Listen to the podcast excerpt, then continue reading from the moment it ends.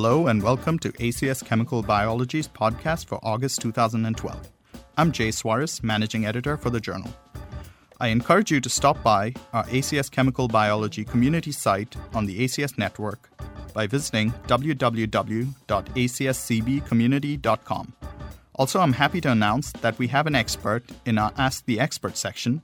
David Spiegel from Yale University will serve as our expert on synthetic immunology please feel free to stop by our community site and ask questions. The current issue of ACS Chemical Biology features 21 research papers, including a thought provoking manuscript from Molly and Brian Scheuchert that reports the aggregation of anti cancer drugs to form colloids, causing reduction in efficacy as chemotherapeutics. Moving on, we're now joined by Rick Schnellman from the Medical University of South Carolina, author of a manuscript in the current issue of ACS Chemical Biology that reports a new peptide inhibitor of a target implicated in type 2 diabetes. Hi, Rick. Hi, how are you doing? Good. So your current manuscript focuses on a peptide inhibitor of calpain 10. What exactly are calpains? Calpains are a family of enzymes that are cysteine proteases. There's a variety of different type of cysteine proteases, but this would be one class. There's about 15 family members in this class.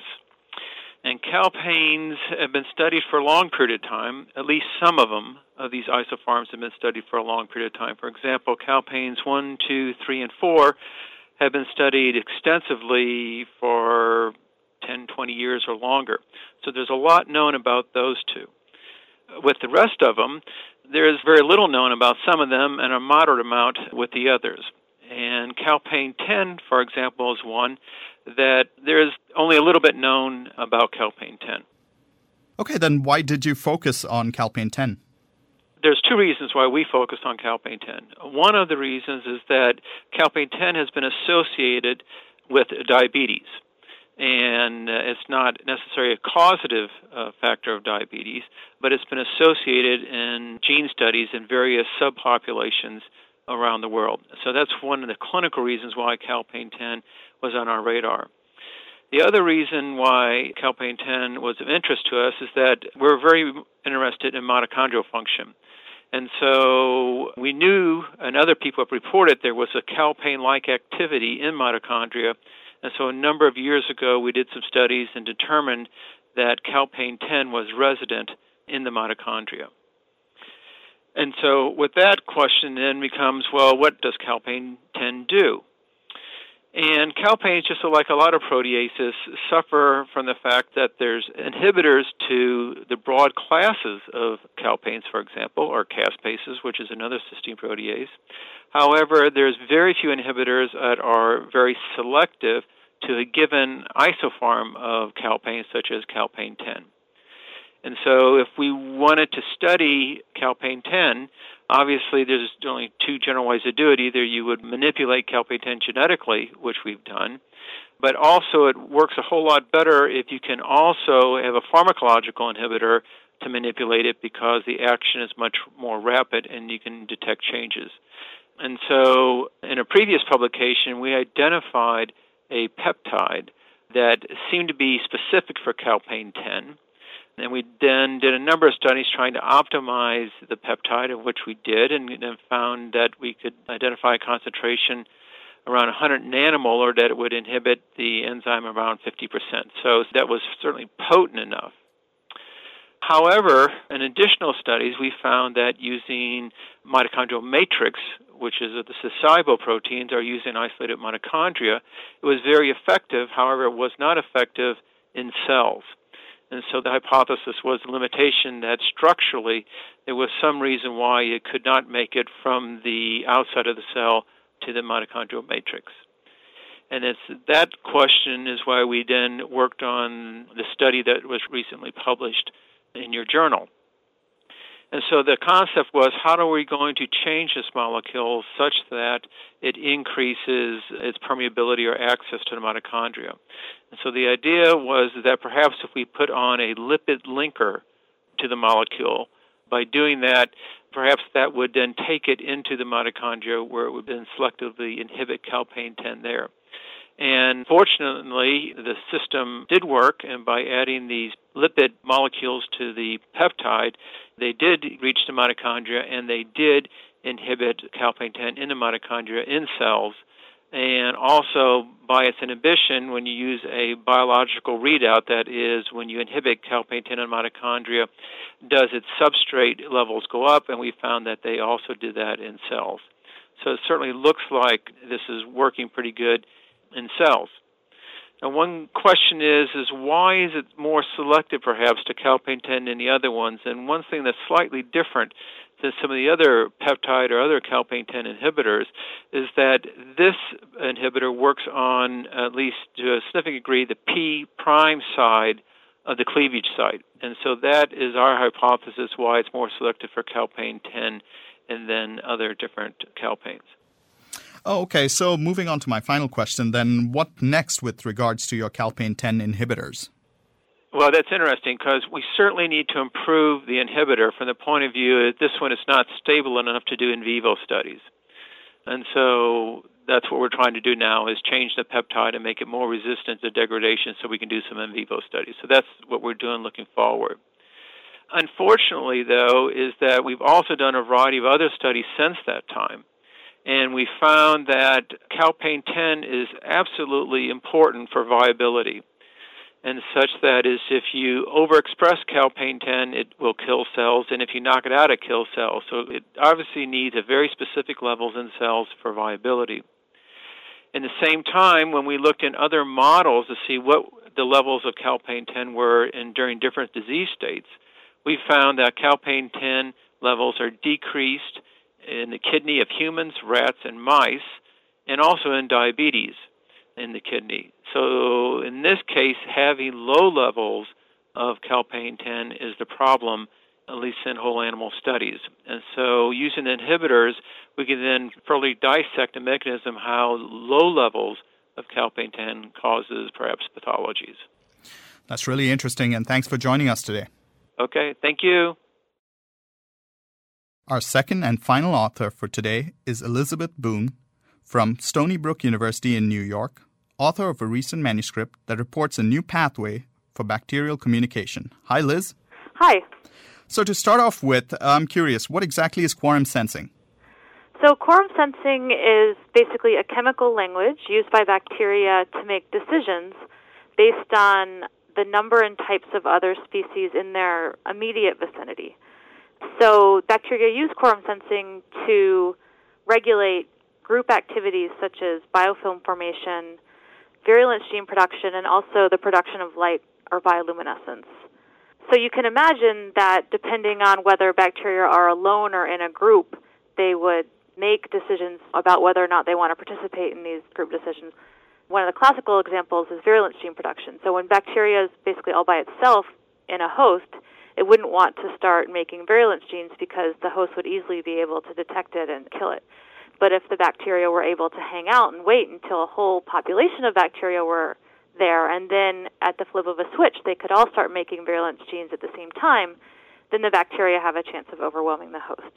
And so this is typically what quorum sensing is used for, and that the term quorum sensing implies its meaning, which is that you're sensing when there's a quorum present to do these group behaviors. So the way this works is that bacteria are able to synthesize and secrete and also detect certain small molecules. And these small molecules are called autoinducers.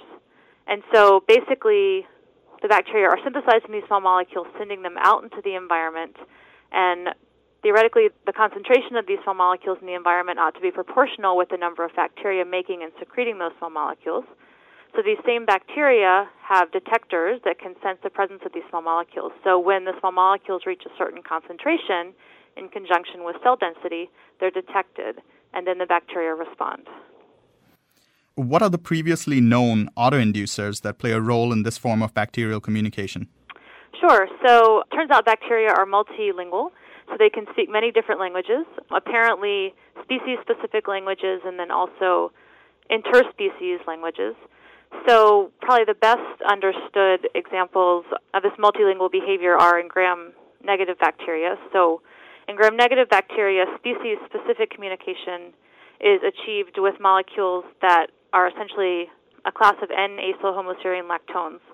So they're all have this homoserine lactone structure, and then the identity of the acyl side chain is what makes them species specific. So certain species will synthesize and detect homoserine lactone with a particular side chain, particular acyl group on that homoserine lactone.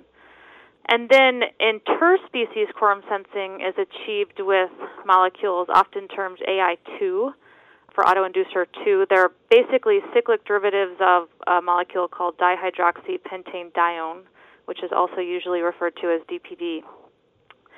So this was first discovered in Vibrio harveyi, and in Vibrio harveyi it happens to also be boranylated, so it's a furanosyl borate diester derivative of this DPD molecule. And then Vibrio, in particular, apparently have a genus-specific or Vibrio-specific autoinducer called CAI1 because it was first identified in Vibrio cholera, so it's the CAI1. So basically, I think a lot of people assume, as my paper perhaps demonstrates, that there are other molecules that we haven't yet discovered. And so it's probably very complicated the number of different languages that bacteria are able to speak. Okay, so your manuscript then describes a new bacterial language then. Could you briefly describe your findings? Sure. So, a tiny bit of background so you can sort of understand the reasoning.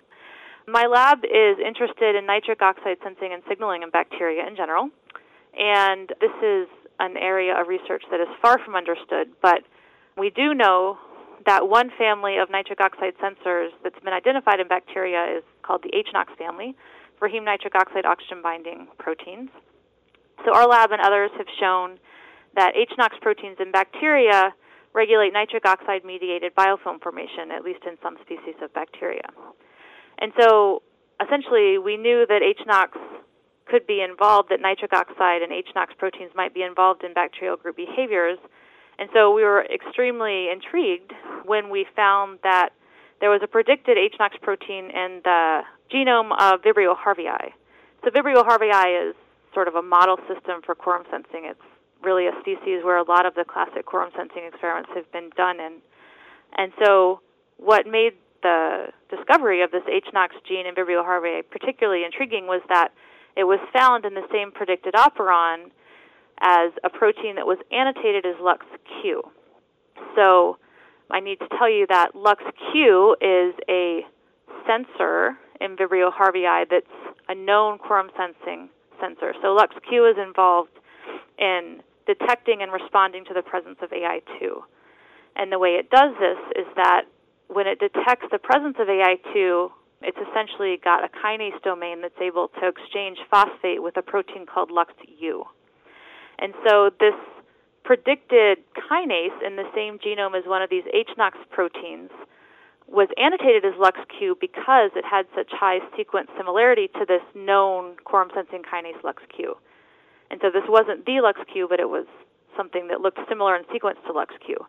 So we later named this protein HQSK for HNOX associated quorum sensing kinase, and essentially our hypothesis was that since it's so similar in sequence to the LuxQ that's known to be involved in quorum sensing, perhaps it too, like LuxQ, can exchange phosphate with LuxU and therefore enter quorum sensing.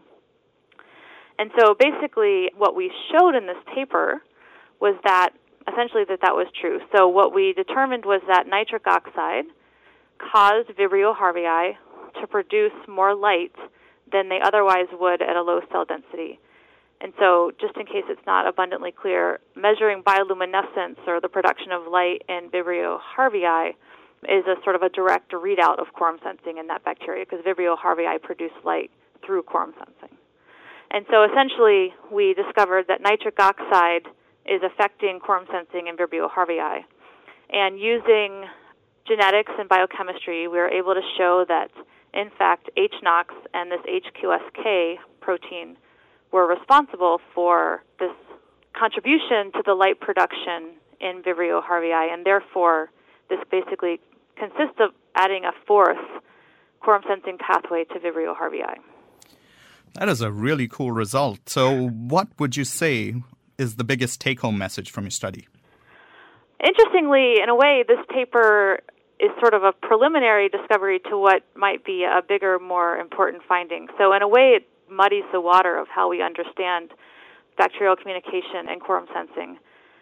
The reason I say that is because although we now know that nitric oxide acts like an autoinducer in Vibrio harveyi, that is, that Vibrio harveyi respond to the presence of nitric oxide analogously to the way they respond to the presence of other autoinducers, we don't know the source of nitric oxide. And so that prevents us from really fully understanding what this means and why it's going through quorum sensing pathways. So, as I described at the beginning of the interview, it's relatively easy to understand quorum sensing when you think about bacteria synthesizing, secreting, and detecting the same molecule, because then you can use it to count your population. But as far as we can tell, Vibrio harveyi are not synthesizing the nitric oxide themselves. And so that means they're detecting nitric oxide that's being produced either by another organism or somehow otherwise coming from the environment. And so what this indicates is that quorum sensing is probably a lot more complicated than just simple population density counting and putatively, even nitric oxide could be coming from a eukaryotic source. And so this could, although we certainly don't have the data to make this conclusion right now, it could indicate that it's sort of an inter-kingdom type of signaling. So the fact that it's going through the quorum sensing pathway indicates to me that it has something to do with environmental monitoring and monitoring of other species. But because we don't know the source of nitric oxide, it's actually difficult to understand exactly what the big implications are of the study right now. Interesting results nonetheless, and thanks for joining us today. Thank you very much. To learn more about our authors of the manuscripts in the current issue, please see the Introducing Our Authors section on the web. This month, we feature 11 young scientists William Pomerantz, Christopher Brandvold, Julie Champion, Allison Doak, Armando Hernandez, Bernadette Hernarez, Kate Higgins, Petra Parizek, Rebecca Scheck, Matthew Smith, and Memeng Zhang. Read this section and get a younger chemical biologist's perspective on their research. We continue to describe ChemBio glossary terms on the air. This month's key phrase is quorum sensing, which is a process used by bacteria to communicate and gauge their surroundings and thereby regulate gene expression. For more information on quorum sensing, please refer to the manuscript by Elizabeth Boone.